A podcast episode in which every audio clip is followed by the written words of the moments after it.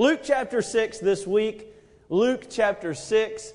We are going to continue what we've been talking about the past several weeks. In fact, this is the conclusion of the series. And when we began, this is, as I've mentioned several times before, most people believe that this is at least, if not the same Sermon on the Mount, it is at least a sermon that was preached right alongside of it.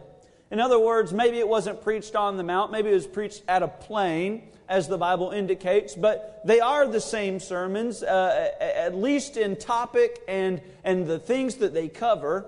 And our Lord here is teaching on several things, but it strictly deals with his disciples. Uh, he teaches, in, our, in what our study has been about, is the four attitudes that he teaches and our attitudes towards those things. What are those things? Well, the first week we looked at our attitude towards circumstances. The Bible told us that things would be difficult as a disciple and follower of Jesus. The second week we looked at our attitude towards relationships. You say, I have a good attitude towards good relationships. Well, that's pretty easy. The Bible actually was teaching us how to have a good attitude towards poor relationships. Relationships that reviled us and persecuted us because we followed the Lord, and how we were to love our enemy as we love ourselves. And so we've looked at uh, uh, circumstances, our attitude towards relationships, and then we looked at our attitude towards ourselves. You say, Well, I kind of like myself. And therein lies the problem. A lot of us like ourselves and we think that ourselves is pretty good. But the Bible tells us that pride is a stumbling block. And so, what we have to do is we have to realize no matter how talented we think we are, gifted we think we are, and you know what I've come to learn? The closer you get to God, the, real, the more you realize you need Him more and more each and every day. But what our lesson was about was realizing and admitting our need for our God. And the things that we input in our lives, our spiritual diet, if you will, our feed determines our flow. The more God we put in us, the more we act like our God. As disciples, we need a discipler, and that is our Savior. This week, we kind of finalize our lesson, and it is this it's a very important lesson our attitude towards God our attitude towards God. As I've mentioned before, there are essentially three segments of people that our Lord is addressing here. They have the multitudes that are following Jesus because of the miracles, because of all the wonderful things that he's doing. Maybe they themselves wanted to be healed, but they were following him because of all the things that he was doing. There's a second group there that is the disciples. Now, this is a larger group of disciples, one that we're not uh, super familiar with the names or the people that are in it, but it is a large following of people who are trying to live for God and follow His teachings. That's the disciples. And the third group is the, what we would term the disciples proper, if you will. And the Bible labels them as the apostles, the 12 men that He called out and sent. Okay, that's the three groups that are there. And, and among these three groups, you have varying levels of interest and certainly varying levels of commitment.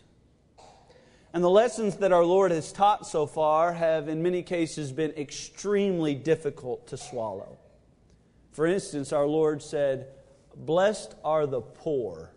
Well, that's not a popular message. In fact, last night I turned on five minutes of like a Trinity Broadcasting Network or an Angel Network, whatever it was. Uh, my mother in law was wondering what I was doing. I said, I'm looking for a sermon for tomorrow night. And, and uh, within five minutes of turning it on, you know what I heard? If you will unlock these keys, then, then the Lord will give you the car, and the Lord will give you the wealth, and the Lord will give you. But our Lord didn't preach that message. Our Lord said, Blessed are the poor Blessed are you when you hunger now. Boy, those were difficult lessons. And as I've mentioned, the varying degrees of interest, certainly some probably received this lesson better than others. You see, the apostles, I would assume, would have had a, a, a, larger and more firm commitment in following Jesus. Those are the guys that left everything to follow him. But then the multitudes, all they did was leave town. And they followed him out, just trusting that miracles were going to be performed. You could say that the thing that they wasted was gas money. That's it. That's all they've got invested in following Jesus. And so you have these varying degrees of interest and commitment. And Jesus has taught very, very difficult uh, uh, uh, lessons, but he ends it all right here. If you thought the first three were tough, man, get a load of four. It's going to be hard. I remember when I went to North Carolina for the very first time to visit Duke University, and my, my future wife happened to be there as well. Um, no, no, I went up to see Amy. I had never met her parents ever, and now I'm staying in their house for several days. It was very odd. I, uh, uh, when I got there, I was introduced to my mother in law, and my mother in law is the sweetest woman in the world besides my real mother, and she's uh, the super sweetest, and then just one A and one B is how I would rank that. Um, but but my mother in law is a sweet lady. She welcomed me with open arms. She gave me hugs. She said, Here's the room you'll be staying in, as far away from my daughter as can be. But uh, uh, no, it was, it was a good trip. My mother in law was very welcoming. But when I got there, my, at the time, just girlfriend's dad, what is now my father in law, was very short with me. Not, not in a uh, uh, aggressive way or negative way he just shook my hand and said, hello, and went outside and started working. I promise you, for nearly two full days, that was all he said to me. I'm staying in this man's house, and he's not saying anything. We're sitting around the living room watching commercials and television, and I'm making jokes. He's not laughing, he's not looking at me. He didn't like me. There ain't no doubt about it. It was very, very awkward. So, as the aspiring future son in law, I decided to put on my charm, you know. I believe not only do you date the girl, you kind of date her parents to some degree, and a little uh, a schmoozing goes a long way, especially with a mother in law. So, man, I was landed on thick. I was, oh, this is the best food. Oh, this is the greatest house. Oh, I, I love everything about North Carolina. Y'all's barbecue is so much better than Texas's. Every finger and toe on my body was crossed when I was saying it. Don't worry. And I remember going out to eat at this restaurant called Cornet. Um, it is right in, I guess it's Rural Hall, right? They don't say rural hall, they say Rural Hall. Um, and that's where it is, Rural Hall. That's where my wife lives. And their church is there. And before Wednesday night service, they go out to eat. And uh, I remember going, and it's like a catfish place. Um, it's like an upgraded version of Captain D's. I don't know if many of you remember uh, Billy, uh, what was it? Billy Martin's up on the highway, is something like that. Billy Bob's, that's it. Yeah, um, no, not that one. But there's one up there that's very similar. They have the same type of uh, uh uh, hush puppies, boy, hush puppies dipped in butter. Shoo, now that's, that's some good stuff. And this restaurant has it. They walk in, it's such a small area, everybody knows them. In fact, half the church eats there before Wednesday night church. They just have like a pre church meeting before they go to church. You say hi to everybody, and everybody's looking at me wondering who I am. My father in law, still, to this time, not saying a word to me. Sitting at the dinner table, um, it was me, my wife, her, her mother, Miss Heath, and then uh, her dad, and Charlie was there. And we're sitting around the table, and man, I'm landing on thick to my mother in law. I'm talking about, I'm still just joking. You know, it's hard for me to be quiet. Man, if I'm at an execution, I'm the one talking, okay? That's just the way I am. And we're there laughing, and uh, everybody but my father in law. And at one point, I promise you, I am giving you the exact quote from this man. And he's a big guy. We're laughing, everybody's having a good time. And at one point, he says, I'm going to do my father in law impression. If you've never seen him, imagine Sean Connery, but bald. You're sucking up to the wrong one, boy.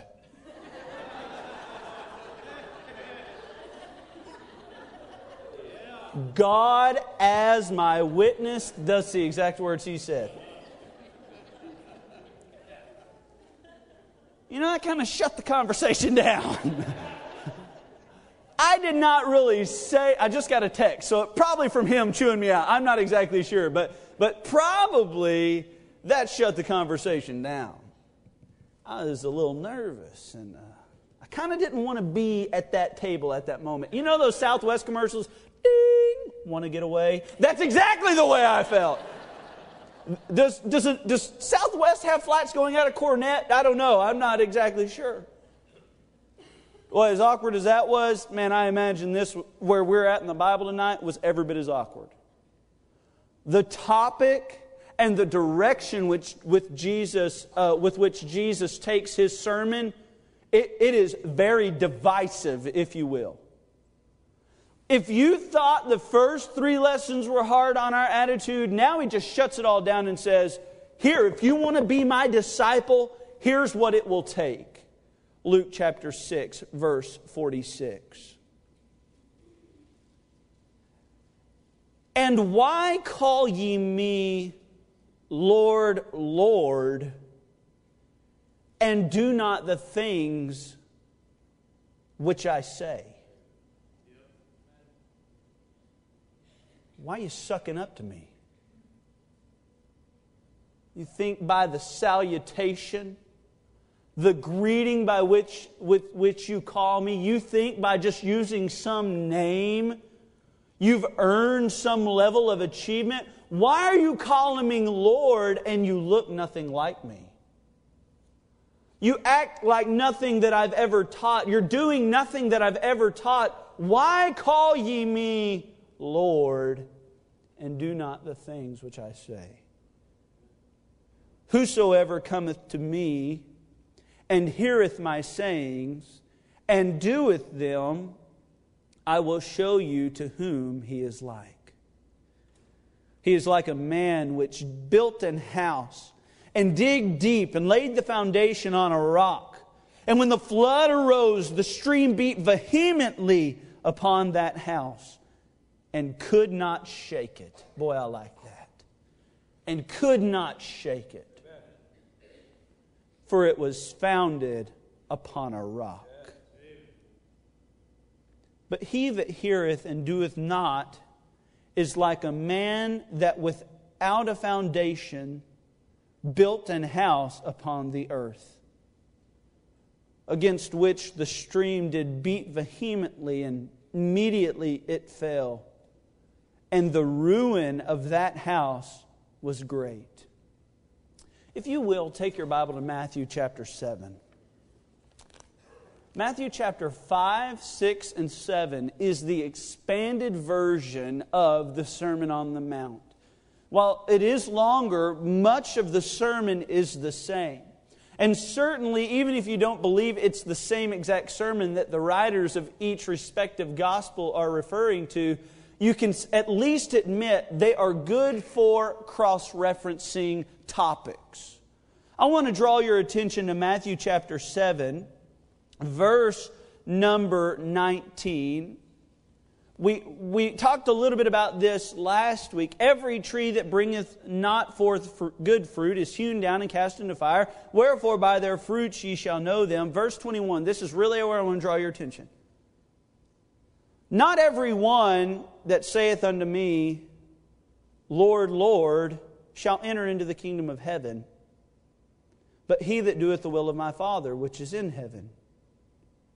Many will say to me in that day, Lord, Lord, have we not prophesied in thy name, and in thy name have cast out devils, and in thy name done many wonderful works? And then will I profess unto them, I never knew you, depart from me, ye that work iniquity. What we have in verses 21 through 23 is one of the most sombersome passages in all Scripture. A group of people who thought they were saved, who thought they were disciples because of the works by which they were doing. Lord, look at all that we've done. And Jesus says, I never knew you. How does this apply to the passage that we find in Luke chapter 6? Keep reading, if you will, in verse 24.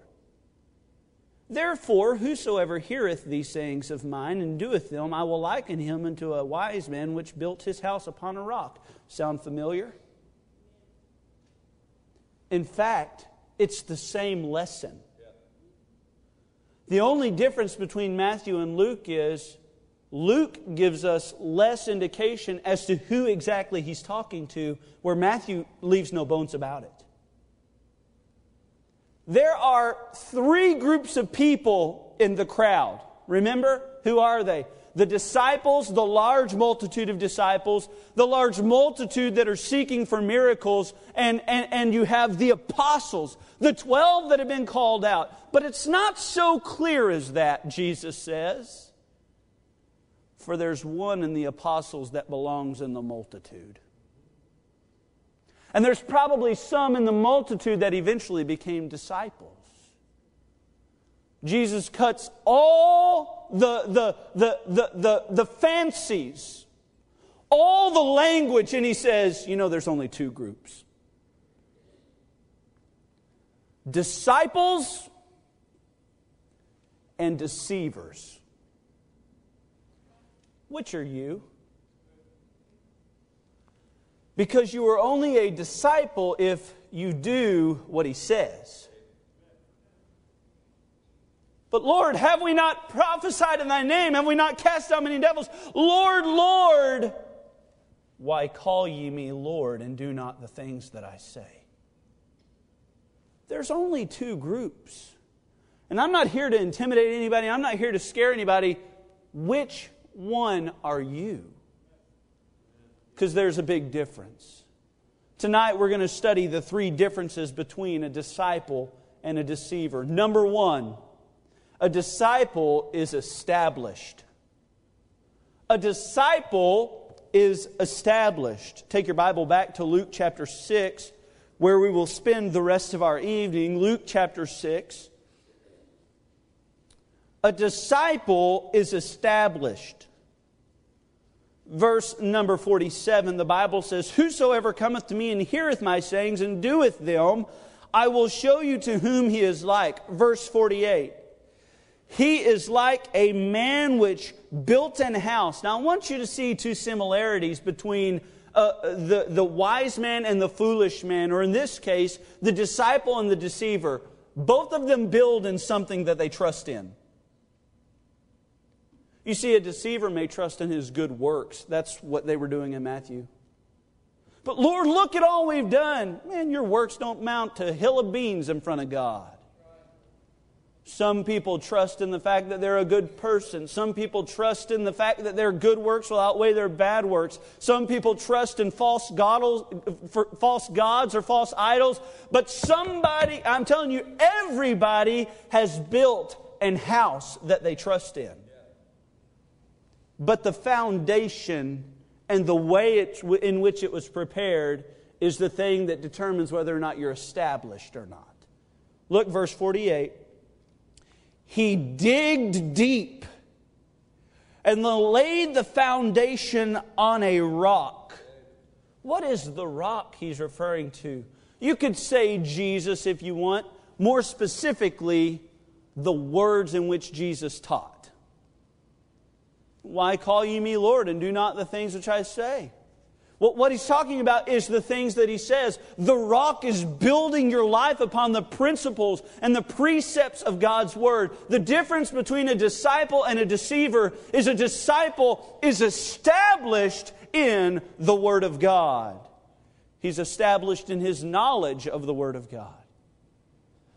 Our world today has thrust upon us topics and, and, and problems that the Word of God, I believe, in principle covers, but certainly there's uh, no way that they could have, uh, uh, the Bible would have mentioned some of the things we deal with today. You deal with things on a daily basis that God's Word only indirectly speaks of and cannot directly speak of because of the difference in time that it was written. You say, What do you mean, Brother Andrew? Alcoholism is out of hand. And you have liberal Christianity that's teaching that it's fine for a Christian to take in moderation. And, and you are caught in between this firing line of a worldly view which says, party it up, enjoy life, eat, drink, and be merry. By the way, that guy was pictured as a fool in the Bible. Eat, drink, and be merry, enjoy the goods of your labor. And then you have liberal Christians that say, okay, but we won't go as far as you with it. We're going to be a, a, a, a, little bit higher than you. You know what? As the world gets increasingly farther away and we stay just slightly away from them, we're still getting farther away from God. And, and, and you are dealing with things that, that, frankly, it takes a lot of knowledge and study in the Bible as to what your convictions are going to be. How do you deal with, with things in our modern world like what's the difference between homosexuality, adultery, and someone just living in another house that they're not married, or in the same house when they're not married? And what's frustrating, now listen to me, Christian, I'm not trying to be controversial preacher. What's frustrating is our church is almost on a week to week basis put in situations where questions are having to be asked Is this relationship okay for them to enter into the membership of this church? And when we ever mention it, it's almost like we are the bad guys. We're the ones that aren't showing grace. We're just trying to abide by God's word. And we're not out to offend anybody. What do you do when you're dealing with these difficult topics? Let me ask you this, parent, and I, I kind of have a first, uh, a, a first-hand experience of this. Are you scared to discipline your child in public? I'll tell you this when you've had the police called on you for it, you might be. And you say, There's no way. I can promise you, someone in the church has had it happen to them. The Bible makes clear discipline of children, does it not? I mean, can we all agree that the Bible talks about sparing the rod and spoiling the child?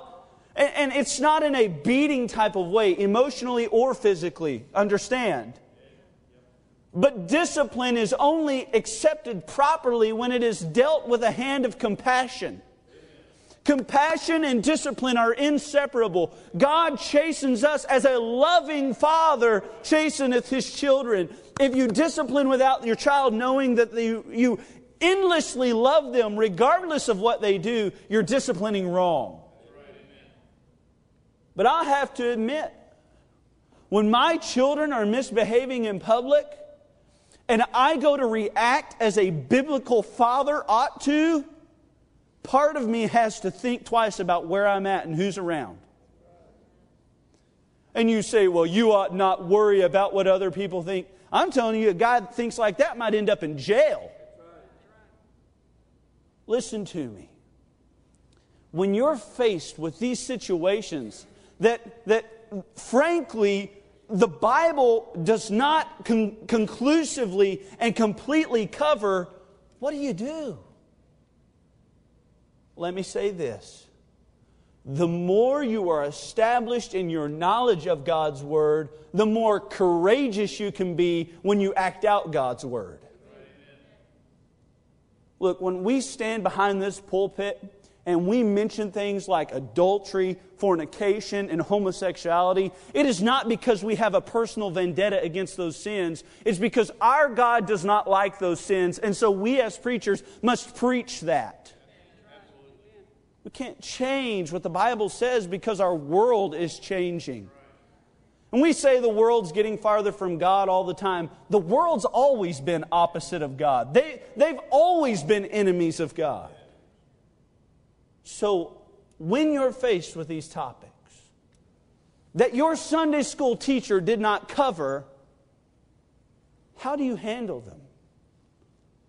I mean, do you call preacher up, or is your knowledge of the Word of God such that you are established and you can confidently act out what you know God's will would be in your life? Because that's the picture of a disciple.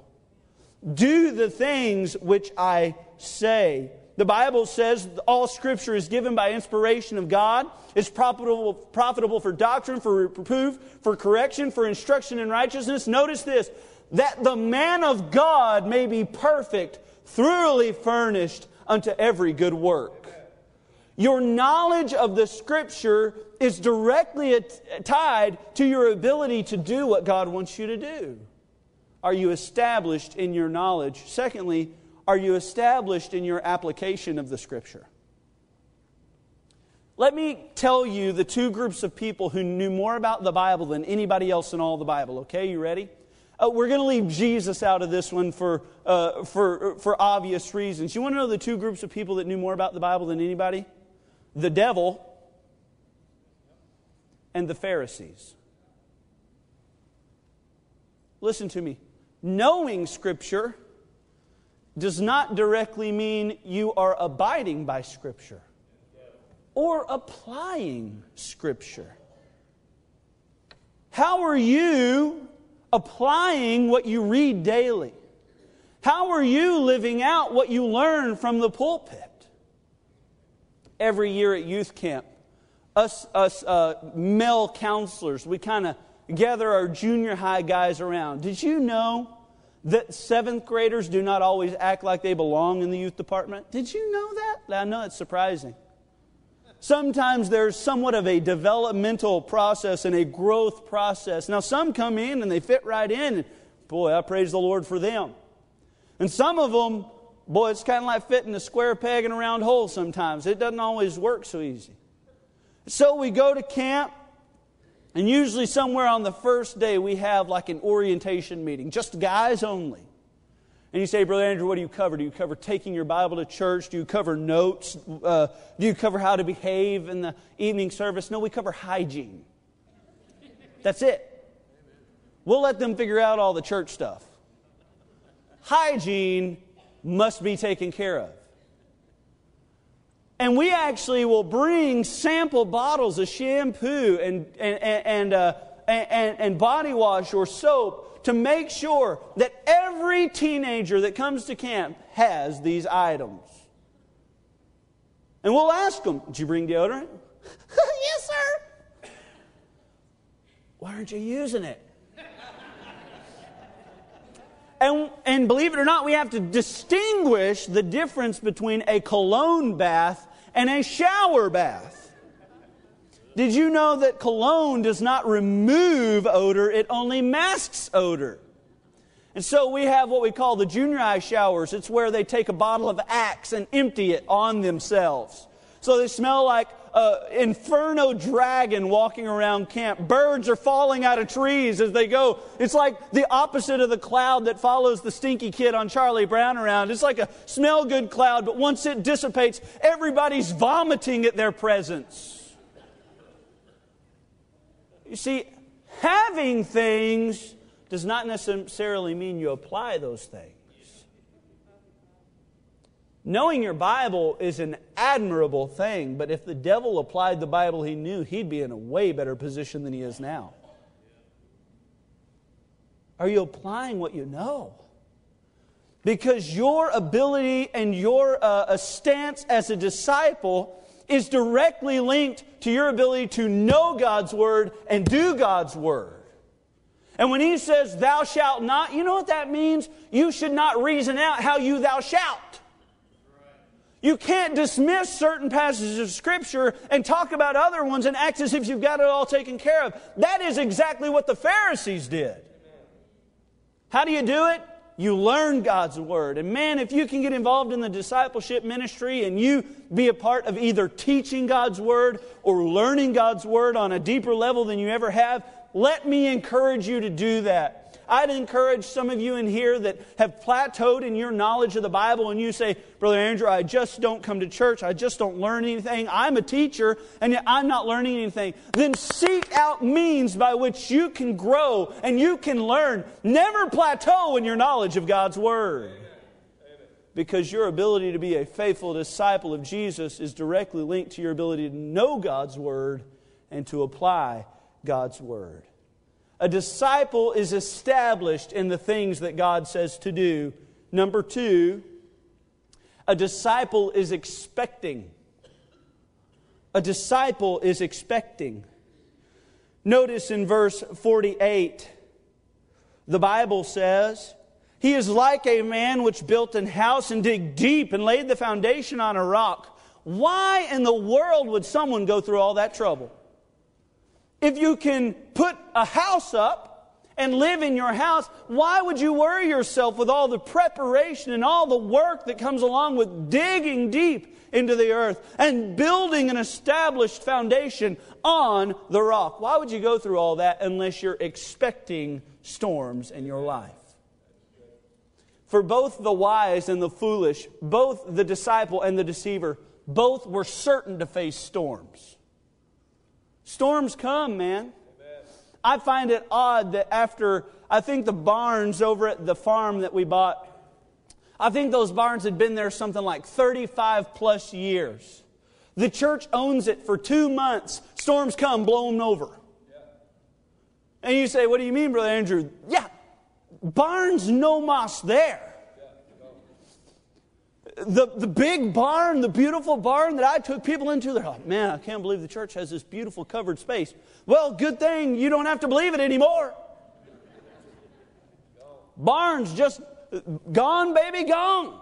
The wind blew them over. Look, storms are sure to come. The disciple expects difficulties. The Bible tells us in Matthew chapter number 5, verse 45 for he, that is God, maketh his sun to rise on the evil and the good, and sendeth rain on the just and the unjust. Oh man, if you're a Christian, I'm here to tell you, you've got God on your side. There's good days ahead. I'm also here to tell you there's some bad ones ahead too. It's been said you're either coming out of a storm, headed into a storm, or currently in a storm in your life. You are sure to face storms. So, are you prepared? Because a disciple prepares in expectation of a coming storm. A disciple expects difficulties. Notice this, secondly, ex- a disciple expects a deluge. I, I want you to notice this is one of my favorite Bible words, okay? The Bible says in verse 48 and laid the foundation on a rock. And when the flood arose, you could call that the storm. Maybe that's a normal storm, okay? The flood arose. Notice this. The stream beat vehemently. Well, that's a word we need to revive from the King James Version of the Bible. Let's just all agree as a church to start using the word vehemently. You know, when you're driving down the road and, and you say, uh, uh, somebody cuts you off, you look over to your wife and you say, If I could, I would vehemently take that person's head and run over it several times. But I am a disciple, so therefore I will not. Man, I love using the word vehemently. You say, You use that word? Ask my wife. Yes, I do, because it's a fantastic Bible word. You know what it means? To beat against, especially in terms of repeatedly. How many of you have ever been up, hit upside the head with just some really bad news? Like when I come to church on Sunday morning, man, this used to happen all the time. Brother Brian, how's your day going? Well, we had a bus breakdown. Boy, that's bad news.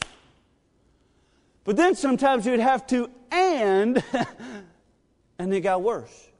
And then when I took another bus out to haul the kids back into that bus, that bus broke down. So now we have two buses in the middle of Keene and Seventh day Adventist neighborhood with Baptist written across the side. Oh, joy, great day alive. You ever receive some bad news only to get some worse news? Boy, there is no better biblical example of this than Job. The Bible tells us that one day he had done what he did every day. And that's very important. Because Job did not become a less of a Christian and then deserve the punishment. Job was a faithful Christian who got tested. The Bible tells us one day uh, Job did his normal daily routine. He's a spiritual man, so he was doing spiritual things. The, the Bible tells us a servant comes and says, Job, your, your, your, uh, uh, uh, your, your donkeys. Job, not only your donkeys, but your oxen, all of them. Somebody came and stole them all and killed every one of your servants. And, and Job, I'm the only one that was left alive, and I've escaped to tell you this terrible news. I can only imagine Job, as many of us. Well, that's not good news. And this is what the Bible says.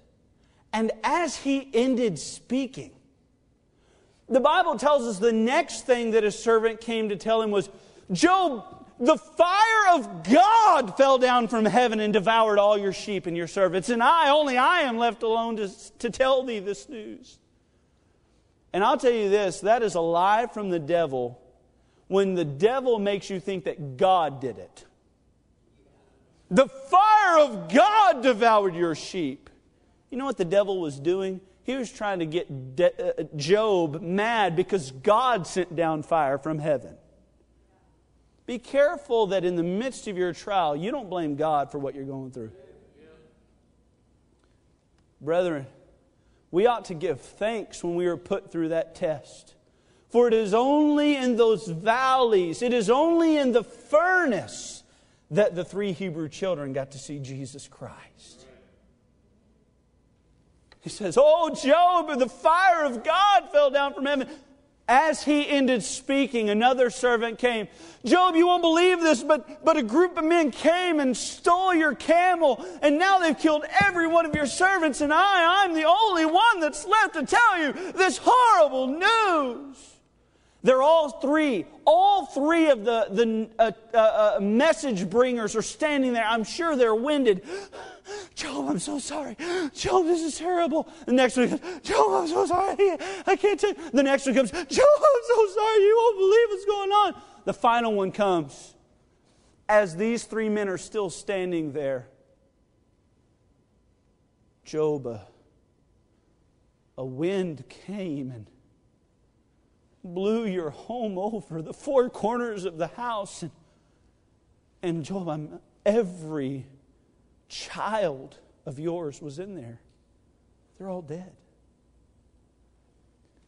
Vehement. It's like waves against a wall. Waves are relentless, they never end. You look up over the water, guess what? There's another one on its way vehement bad news. You know what this is? This is the deluge. This is when, oh, you can maybe handle in your own strength and in your own experience and in your own knowledge a difficulty. But if you rely on those things in the deluge, I'm here to tell you, friend, you don't know where you'll end up. Oh, yeah, you might be able to handle a death in your family. Uh, maybe it's an older relative. Maybe it's a sad day, but you can handle it. You can come to terms with it. What do you do when it's the death of your child? See, there's difficulties and then there's delusions. And the Bible says your establishment on the foundation of God's Word will be directly linked to how you handle the deluge that will certainly come your way. How are you to, how are you going to handle it? You know what Job did? Job chapter 23. Listen to me. Neither have I gone back from the commandment of the Lord. This is Job here. I have esteemed the words of his mouth more than my necessary food. You want to know how Job handled it? he was established on the principles of God's Word. He didn't look at God and say, God, how could you? You know why? Because he knew how good God was. He was grounded in God's Word.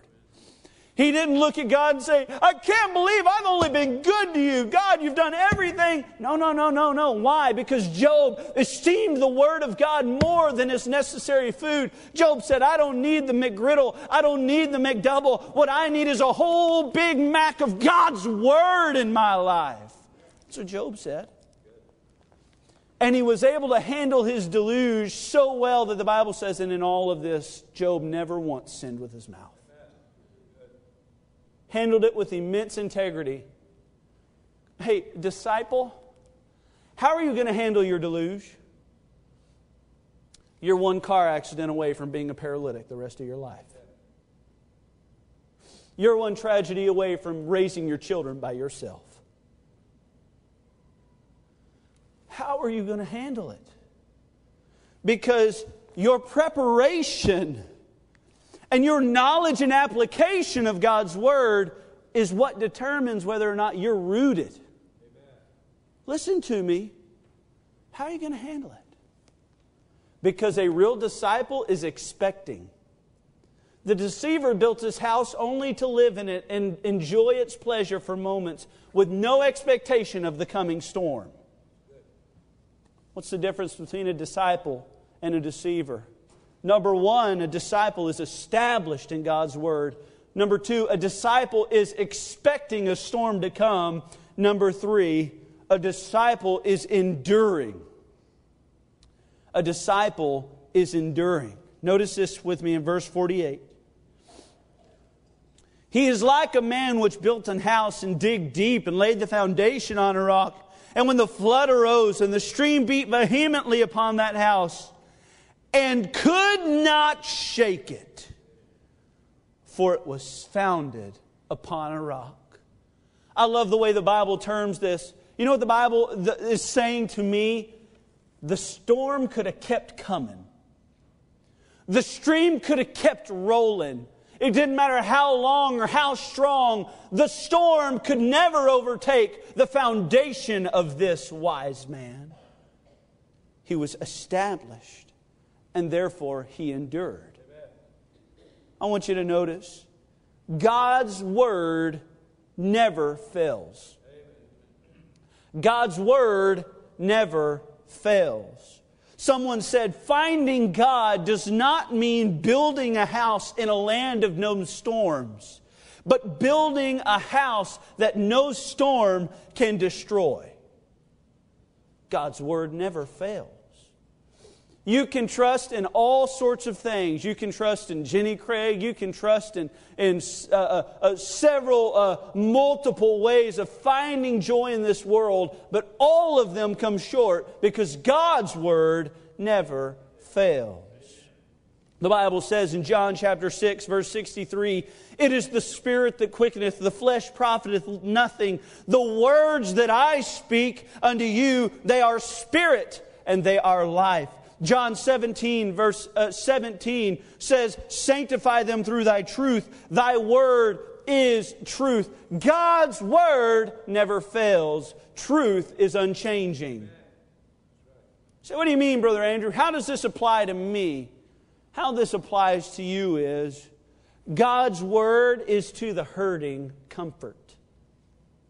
God's word is to the sinner correction. God's word is to the man in bondage liberty. God's word is to the mourner, it offers hope. God's word is to the broken, it promises restoration. God's word is to the weary, it provides rest. God's word to the questioning always gives an answer. God's word to the foolish allows him to become wise. God's word to the downtrodden always lifts up. God's word to the man with no friends promises a friend that sticketh closer than any brother. To the lonely, it promises a God that will never leave them nor forsake them. God's word to the prodigal son lets them know that God's on the porch waiting for him to come home. God's word look to those who are looking for direction is a compass that allows them to find God's will. God's word is to the sick. It promises them of a great physician who can cure all ills. God's word is to the powerless. It reveals the very power of God which has never failed anyone. And most importantly, God's word is to the lost a Savior. How does this apply to you? God's word never fails. Let me say it again. God's word never fails. You can build your house on all sorts of things, but God's word never fails. You can trust in what some preacher says, but preachers have been wrong. God's word never fails. You can build your house upon what granddaddy taught you or what your mom and dad taught you, but mom and dad are wrong occasionally. God's word never fails. You can go to the highest college in this land and learn what their teachers want you to learn, but they're wrong. God's word never fails. You can go to the police officers and ask them how you ought to live your life, but sometimes they're wrong. God's word never fails. You can look at the laws of this land and say, Oh, how should I live my life so that I might be considered a good man? God's word never fails. You can look at charitable organizations and say, What can I do so that others might consider me something or somebody? I'm here to tell you they'll fall flat and it'll always fail, but God's word never fails. The grass withereth and the flower fadeth, but the words of my God shall never fail. Listen to me, Christian. How it applies to you is God's word never fails you. And it doesn't matter what stage of life you're in, teenager, God's word will never fail you to the young toddler in this room who's just old enough to be out of nursery and you're in this room tonight listening to me preach, you don't know much more than what Barney sings on the TV or what Bubble Guppies tells you about. Listen to me now, little kid in the room. God's word will never fail you.